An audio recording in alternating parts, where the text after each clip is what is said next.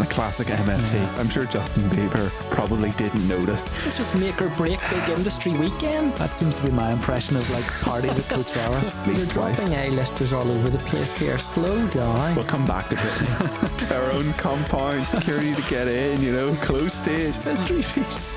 Come on. You're Tom Hanks. Sam turned to me and did exactly the same thing with the yeah. head and arms like, Ronaldo! Hello everybody, welcome to the M F T podcast. This is the podcast that lets you lie unseen in your tiny briefs, peeping through the keyhole at the lives and experiences of a touring musician. My name is Greg Houston. I'm a director that runs Baby Sweet Sessions.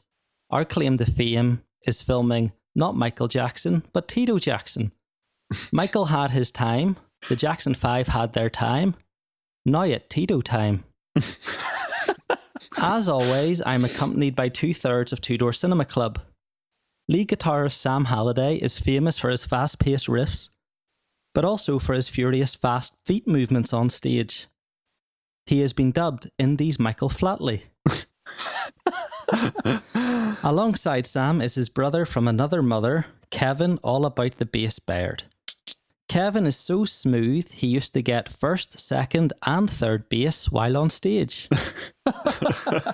Recently, however, he settled down, got married and recently became a father to a cockapoo called Callie. How's dog life treating you, Kevin? It's fantastic. Uh, she pissed on the floor today, though. Oh. Uh, yeah. All poos in the appropriate place. All poos, but lots of love. Yes. Sam, you have a do you have a strained relationship with the canines from your past? Do you? Yes, I wanted to be a dog when I was a child, and then uh, I got a job walking a dog for an old lady as a as a teenage boy, and that kind of put me off the the whole thought of an ownership. Uh, to be honest, I just had to do all the chores, I suppose. So there was no. Um, you know, rubbing its belly in front of the fire to to enjoy. I just had to walk it and clean up after it and, and clean, take it to the vet and things. So oh. um, tainted my relationship with uh, canines. I'm sorry to hear that, but now I'm right in thinking Callie's not the first dog of the band. Alex has a dog, doesn't he? Alex does. He is a frog. What on earth is a frog? It is uh, a French bulldog mixed with a pug. Right, wow. Have they met? Our dogs? Yeah. Uh, no, they have not met. Um, what, what's the frog's name? Frida. Frida the frog. Well, shout out the Frida and the Callie. Woof, woof. Now, today's topic on the M F T podcast is festivals. We'll have to leave Frida and Callie at home, but what is essential to bring to a festival in your experience? Hmm. I would say flip-flops straight yes, off the bat. That was going to be that was that's a touring essential for me anyway, but especially at festivals, yeah. That must be that's a band's perspective. No, none of the punters need flip want flip-flops in the mud. This shows yeah. how how alien it is to you boys now. You forgot it all. I know. The yeah, Wellington bits are nowhere in sight for us. Yeah, complete class traitors over here. Um, yeah, it. Basically comes down to your cleaning experience, cleaning yourself experience.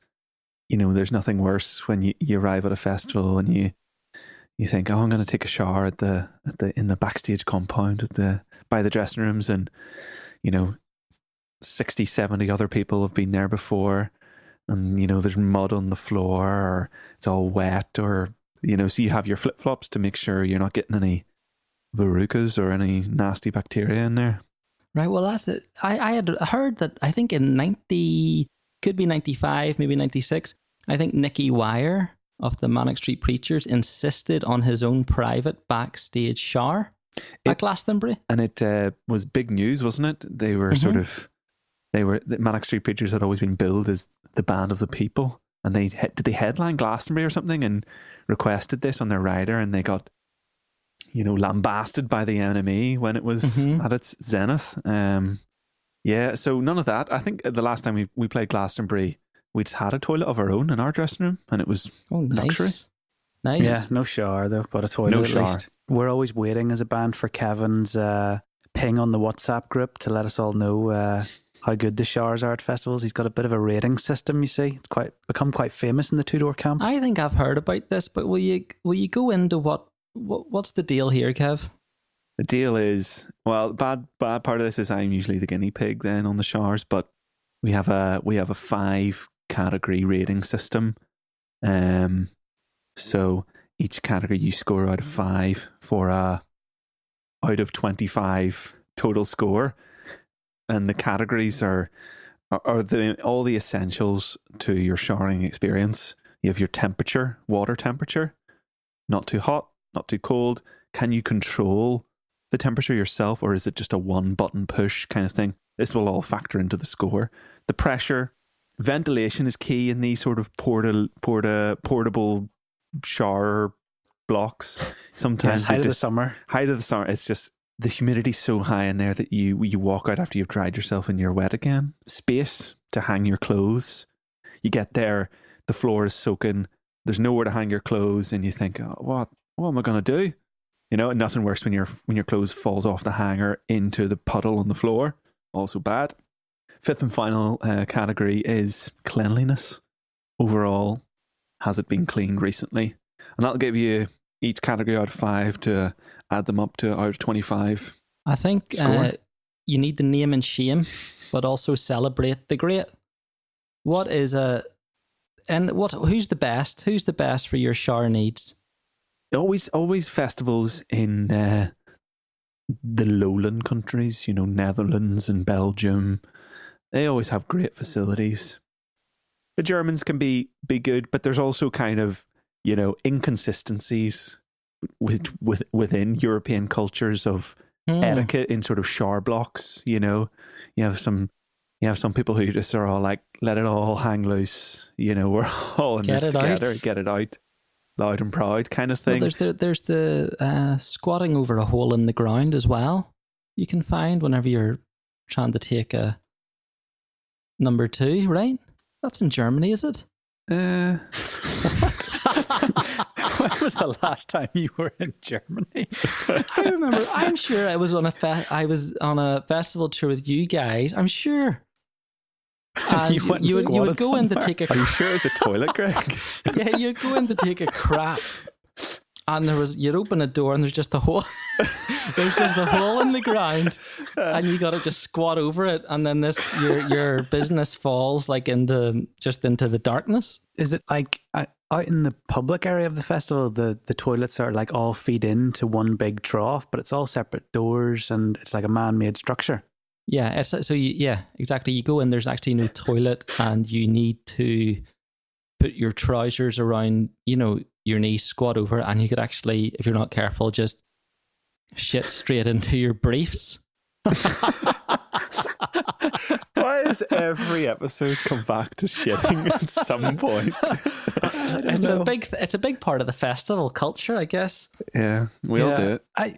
Isn't Kev? Correct me if I'm wrong, but are there rumors that people there's like been men, always men, obviously, always. found like hiding in these troughs and crawling around spying? Oh my god! I don't know whether it's a it's a spying. Is that part of? I don't know. It's hard to know whether the fetish is the spying, like looking up at uh, at the big opening as it comes down, oh. or. I think some people get off on being pissed and shit. Oh, no, that's seriously um, bleak, that. I think there's always a story of, I think there's a story about someone being found after a few days at Glastonbury, having, you know, been rolling around down that, there. That's really If you sick. weren't already, you know, against using those toilets in the first place, that probably wouldn't help that story.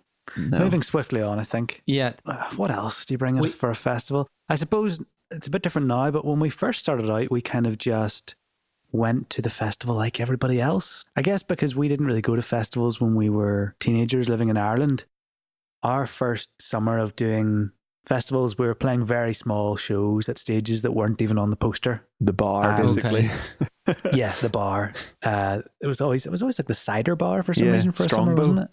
I do Strongbow remember we tent. didn't. None of us liked cider, but we could we got as much free cider as possible. Oh, so yeah, and I guess we weren't playing that many shows that we didn't have to jump between festivals every weekend. How how did it work in those days? Like, you get your tent, is it in a band area, public area, where you don't have a tour bus then, so where's the kit? At that time, it was like, you get a tent and you maybe drive a car, a rental car or something, and then park it up in the car park with everyone else. And then, you know, you maybe get some artist camping, which is basically a, a different part of a field just roped off where only artists can camp. Nothing else more fancy about it. But uh, I always remember the first time we played Glastonbury, must have been two thousand nine, I think. We were playing three shows at, during the weekend, I seem to uh-huh. remember. Like, I started on a Thursday. I think we played Thursday, Friday and Sunday. I remember, obviously, like, it was our first time at Glastonbury. Glastonbury was this huge, obviously, still is very iconic. We kind of thought this is going to be the make or break of our career. And uh, so we'd kind of told ourselves, just don't get carried away. Saturday is off, so we'll not really drink Thursday night after the first show. But on Friday night is our is our night to go wild, basically. Okay, nice. Um, very professional. Very professional. Um, I think quite a few drink, drinks were had on the Thursday, but what can you do? You can't you can't quash the party spirit. But um, yeah, we were uh, we uh, we decided that we would keep the guitars with us in the tent where we were sleeping. So the three there was three of us and another guy, our sound guy, Stuarty. There were four of us in this tent and our guitars. Wow! And we decided in one to keep tent. It in one tent, and then we decided to keep everything else, the bigger things like our amplifiers, in the rental car, which was parked in a car park. We were a bit worried about it because we're thinking, oh shit, what if someone breaks in? But we thought we can't bring those to carry them across the whole site. So we just thought mm-hmm. we'll leave them in the car. And um, you should say that the Sunday, the gig, the last one, was the biggest one that we were playing and on the biggest stage. And uh, Friday night comes around. We've had two great gigs and we just went buck daft, as, as they say. And crazy at the time. You know, classic at a festival, no service, no signal on your phone.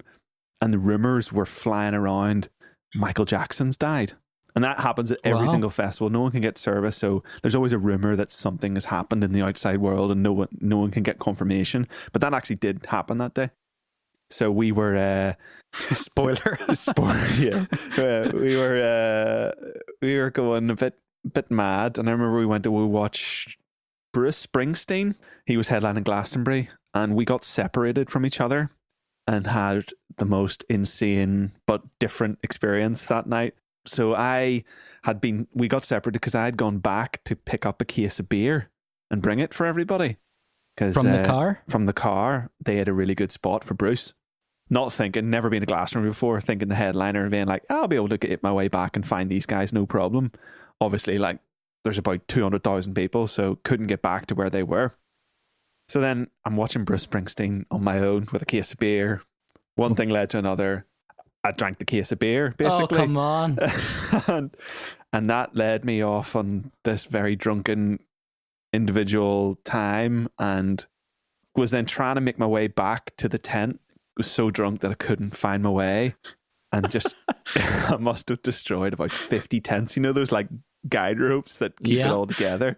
Obviously yeah. in the dark you trip over those and I would trip over them, fall straight into the middle of the tent, random people's tent, couldn't get anywhere close to where our tent was was pitched. And then after a while I just gave up and thought fuck it and just got into someone else's tent. No. And uh, yeah so I got into were they this... in there were they in no no they weren't in there. So you know, you take your shoes off at the door. I was polite enough at least to do that.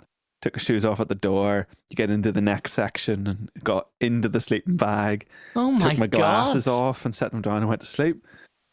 Who knows how me- how long, how much longer later they, they come back. They're like, "Who the fuck are you?" Uh, and I was so drunk, I'm, I can't even remember. It was just mumbling like absolute gibberish about trying to find artist camping. And I just remember them saying, "I don't care, mate, but it's just not fucking here. Get out." And so I'm getting out of the tent and it's that really awkward moment where you're standing in the little entryway and there's such low head height that you're crunched down. Like I'm so drunk trying to put my shoes back on. And in oh, the in dear, the dear, in dear. the sort of melee of it all, I forget my glasses. Oh. And then so didn't have glasses the rest of the weekend. Oh, man. And meanwhile, we're all watching Springsteen, and then I think I was at them watching a bit of Block Party or something, and I'd separated from the other guys as well, so I was standing there. I was having a bit more of a reserved night, probably having sobered, sobered up because Kevin never came back with the beers and was dead to us all.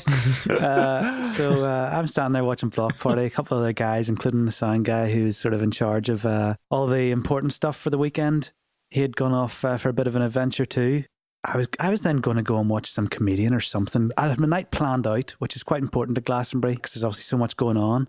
So I was making my way across the field, having a great time, going to watch this comedian, and then I bump into Stuarty and Alex, and uh, Stuarty was just falling. By chance? Yeah, by chance. Unbelievable. Oh, lucky boy. And Stuarty was so wrecked, like falling over the place. Alex was trying to hold him up and was like, you need to help me get him back to the tent. And I was like, oh no, like that's, there's my night ruined. Like half an hour walk back with this guy.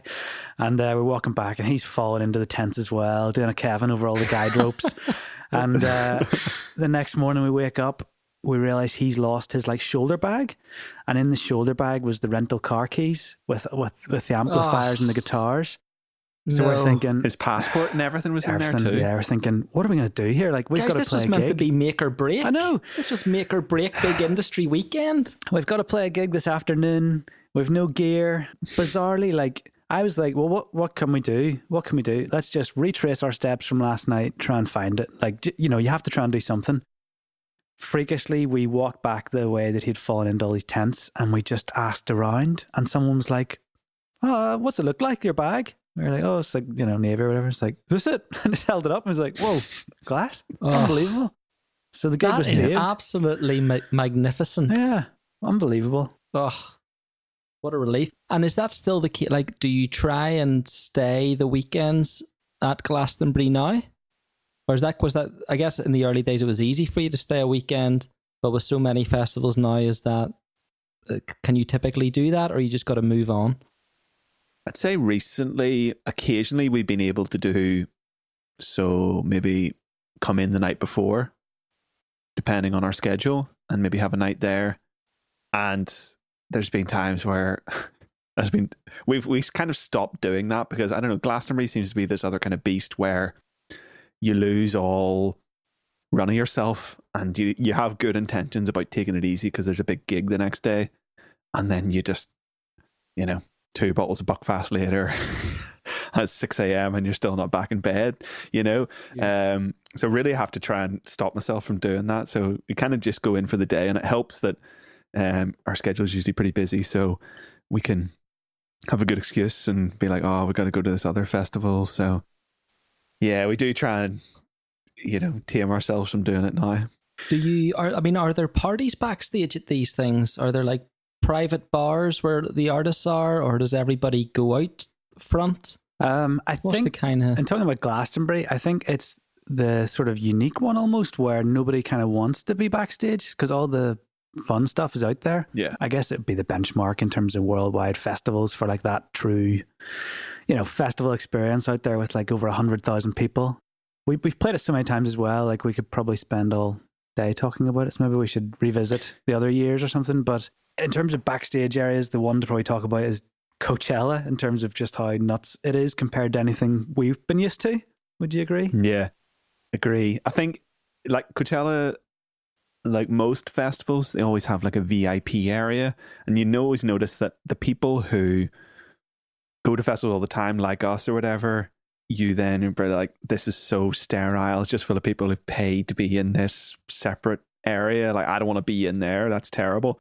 Then there's other people who go, I've paid to be in here. I'm going to stand in this, you know, one, one mile square plot of plot of field that has one bar in it and nothing else, and I can't see any music from here. It's the weirdest thing. People will pay hundreds and hundreds and hundreds of pounds to go to a festival and stand in the V I P area talking to their mates the whole time, buying beers for ten quid, you know. Um, but Coachella is like this other beast in terms of that, because as time goes on, it, it feels less and less about the music and more and more about, you know, what celebrities are there, or, you know, the after parties are well, as well. Like there's such, it's crazy, you know. Yeah, that's where Coachella but, differs because people don't tend to camp on site. People, like, obviously there is camping, right? But most people tend to hire houses all around in Palm Springs, so which leads quite nicely into having pool parties and after parties and things. And I, I guess ah, the sort okay. of, there's never any press on site at, at Coachella either, so there tends to be like radio stations will have a house. Any what, sorry? Uh, no press or promo on, on site. So oh, right. all the radio stations and like brands and things that usually would have a little stall at a festival are all in houses. And so they tend to throw mm. like big corporate parties and things as well. We've been to a couple of those. And uh, that sounds fun. That sounds like a fun way to do it, is it? It's tough to get around because um, obviously yeah, you have to drive stuff's everywhere. Like far away. Um, but yeah, w- one time we went to some Adidas party in like a Sinatra's old house, which was pretty cool. Wow. Yeah, oh, always a naked guy in the pool. That seems to be my impression of like parties at Coachella. Nobody, always, nobody else. On their own, no one else. yeah. yeah. Just everyone kind of goes, fuck, I'd quite like to go in the pool, but I wish that guy would get out, off. that naked guy. Yeah. Legitimately, there's always some lad just yeah. bearing on. Not a lad. Yeah. It's always just some like odd sort of character. It doesn't seem to be He's with anyone. Let in somehow that you, everyone always like, how did, how did they get in here? The same kind of guy who's been swimming through the trough. it, it, very, very, very well, very possibly. Wow! But you always notice that things like that, the people, people who've had this, who start to have like the slightest brush with like importance, and usually that comes from buying themselves into the V I P area or being the mate of someone who's playing. They're always the biggest dicks mm. at the festival, you know, who think I've paid to be here, or, you know, I'm mates with this guy who's mates with this guy who got me in, like I'm the most important, out of my way kind of thing. And it's the most infuriating thing, especially for us, because we're kind of like, like we're just, we're just, you know, we're here to have fun, but also to do a job and, you know, get over yourself, you know? Yeah. Makes your blood boil. Just, I've had a lot of experiences of shouting up the queue at someone, being like, hey, mate, the end of the queue's back there. And they turn around, they're about four foot wide and seven foot tall. And you're like, no, nothing, nothing. Yes, yeah, so I think like Coachella's a big one where I remember like we would be backstage during the day and it'd be very quiet, a few bands kicking about. And you would go drive around these houses doing some press and come back. And it would be like, as soon as the sun goes down, it seems to be that is the key.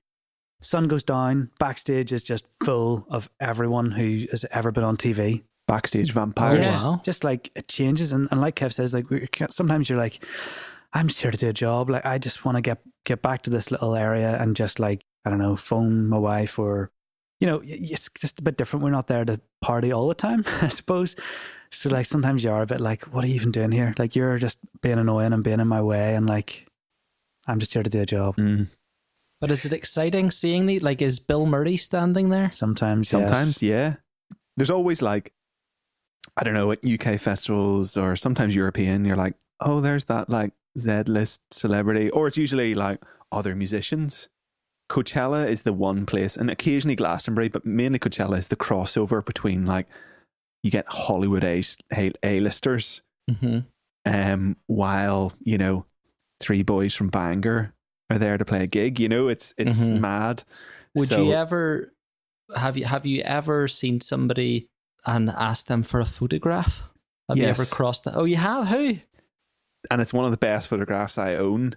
I think it's only only one that I have that I've actually ever asked someone to do it, but it was Danny DeVito. Oh wow. yeah. Wow. It was amazing. We were sort of, this is a crazy night and I'll lead on to the next story, but we were sort of just standing there. And he and he's just hanging around backstage wearing a It's Always Sunny in Philadelphia cap. And we're um, we're standing there and we're like, oh, see, oh, there's Danny DeVito. And we're like, oh, do you mind if we get a photograph? And uh, I remember Alex was smoking a cigarette and he was like, what did he say to Alex? He was like, put out that cigarette. You're going to kill me, bitch. Like, wow. But this, it was such a surreal experience that he was probably like, don't smoke in my face, you know, and he was mm-hmm. obviously kind of probably upset, but we were just sort of blown away by the absurdity of it all. We were like, oh my God, he just and called Alex a bitch. This is amazing. And he was probably like, the fuck are these drunk he guys? He just said that and then you what, like laughed and posed beside him for yeah. a pic. And in the photograph, I'm pointing at him. I'm like, hey, as if you wouldn't know who it was. And I think this had happened just, I was riding the high because I just come, like an hour before, this guy came up to me and was like, hey, you're in Two Door Cinema Club, right? And I was like, yeah. And he was like, yeah, I manage Mick, and we watched your your gig and we thought it was, you know, so good. And we're, I was like, all right, oh, cool. And he was like, yeah, Mick would love to invite you back to his trailer and so you can say hello. And I'm thinking, just you, Mick? Just me? Who's Mick? And I was like, all right. And he could kind of tell I was a bit like thinking, who's Mick? And he goes, the guy goes, you know, Mick Jones, The Clash. And I was like, oh, and I was standing with Jimmy, the guitar player from Fools. And he, he straight away he turned to me and whispered in my ear, he's like, I'm pretending to be in your band while we go do this. And I was like, fine. So we went over to this trailer and he opens the door and it's just, you can't see more than like ten centimeters in front of your nose because it's this thick fog of smoke. Um, It's like a trailer, in, like a big caravan. Yeah, like a big like R V caravan kind of thing. Um, that's what the dressing rooms are at Coachella. And this guy comes up and is like, hey, Mick, this is this is two of the guys from Two Door Cinema Club. He was like, I couldn't speak. Wow. He was so drunk. And it kind of just sort of turned out that it was like, all right, we were kind of talking to him. And Jimmy was, uh, we were both fans, but like Jimmy was such a massive fan. All he wanted was to just have a little chat with him. Mm-hmm. He couldn't speak. And this, uh, I think, I can't remember whether his son or daughter comes over. And it's like, oh, such a great show, blah, blah. And then you realize, you're like, ah, yeah. This is the this is the, what happens when any celebrity comes to us and says, I love that, like, I'd love to meet you. Their kid really ah. loves us. Okay. So uh, okay. I was like, oh, okay, I'll take it. Yeah, sure. Yeah, fine. Yeah, absolutely. We'll let it, let it and then on the way back, out, bumped in. yeah, yeah, yeah. But on the way back, bumped into Danny DeVito. It was a, a roller coaster night, yeah. Was was the, just was Danny DeVito, is he re, as tiny as you would think? Was yes. He, Is he like under five foot? Oh, I oh definitely. Wow. Yeah. Sounds like my auntie, who we called the barrel because she was as wide as she was tall.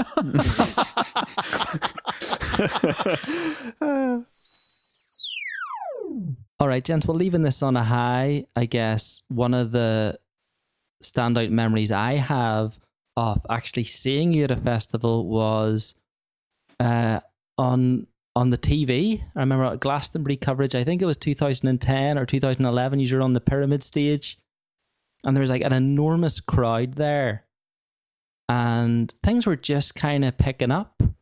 It felt like that anyway at home. And I remember like they showed uh, What You Know on the telly and it just seemed like a, a sea of people. Actually, I actually remember a point at it when it's getting like Alex almost seemed kind of emotional uh, just uh, on the last chorus of that song. And it just felt like, uh, Jesus, you know, it's really, it's happened. You know, yeah. Does that, you guys remember that show?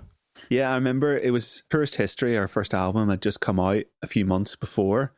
And to be honest, things weren't really going that well at the time. You know, we didn't, you know, we weren't getting like much radio play or, you know, anyone, no magazines are really, were really talking about us in the U K anyway. Um, but we had lots of people who would come to our shows and uh, we had this, we were first on, on the other stage, which is the second stage at uh, Glastonbury. Still a massive stage, but we must have been playing at eleven forty-five or midday or something really, really early at, you know, a festival where people hit it pretty hard and maybe don't want to get up first thing in the morning and watch bands.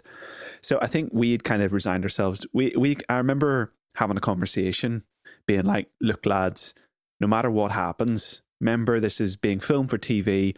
If there's no one there, it's really early. Just go for it. You know, we'll just, we'll just put on a performance and, you know, you know, just enjoy it. And, and, and you never know what will happen. There'll be, might be good T V coverage. We might get something out of it. You know, we never know. And so we, we hadn't looked out at the crowd or anything until we stepped foot on set foot on stage, and it was massive, like huge. We just couldn't believe it. Um, and it was one of those, holy shit, we were just completely prepared for there to be no one here, genuinely, and we were just going to get through it. And um, yeah, and we just had like one of the best shows probably we've ever had, and just had so much fun being up there and enjoying it. And And it just felt like one of those moments of, ah, this is the start of something really, really big and really amazing. And felt like it was, yeah. Not to, beautiful. Uh, not to ruin the ending on a high, but I feel like I remember the last time we opened the stage was uh, the year before at Electric, Electric Picnic. Picnic. Oh, I was thinking that about that one too. We opened the stage and we started. Uh, the stage manager was like, "Oh yeah, go on ahead there, lads. You can start." And uh, we started playing, and there was nobody in the tent. And we we're thinking, oh no, this isn't going very well. And then all of a sudden this tractor drives across the front of the stage and starts spreading mulch everywhere. like, like wood chippings everywhere. Just oh. parked right in front of the middle and just dumped. And then the stage manager. yeah. yeah, go ahead. I remember he came up to us with a headset on and was just like, "It's all right, lads, you can you can come off." So, uh, and then and then he was like, he was really apologetic and he was like, "I'm sorry, lads, you know." And then he was like, "I'll let you guys, we'll push everything, you know, maybe an hour later and you guys can come on an hour later." So we actually ended up playing. We came back like an hour later and the time we went on was the time that Bone Thugs and Harmony were billed on the poster to start at. So the tent was packed with oh, people to see Bone Thugs and Harmony. And there we were. We were like, ah, we beat you the system. You got to take it. You got to take it. So good. Obviously, with uh, the way things are, this will be the first summer in a good while you boys won't be playing any festivals, right? Yes, looks that way, yeah. First festival out of choice. Uh, first summer out of choice that we won't be playing festivals. um, we usually play festivals. Sometimes we take a year off, but uh, yeah, we had a lot sort of planned for twenty twenty, but sadly it looks like they're not going to happen. We're just going to be talking about them instead, I suppose. Maybe if there's any listeners that would like to know any more about any in particular, we can try and uh, remember some things. Maybe you're thinking about going to a festival next year and we've probably played it, or need any recommendations. We just become travel agents instead. But yeah, if there's anything, I mean, we could talk about festivals for days, I'm sure. Um, maybe we should revisit this again if, if people want to know any more about any of them. Yeah, stay tuned for part two.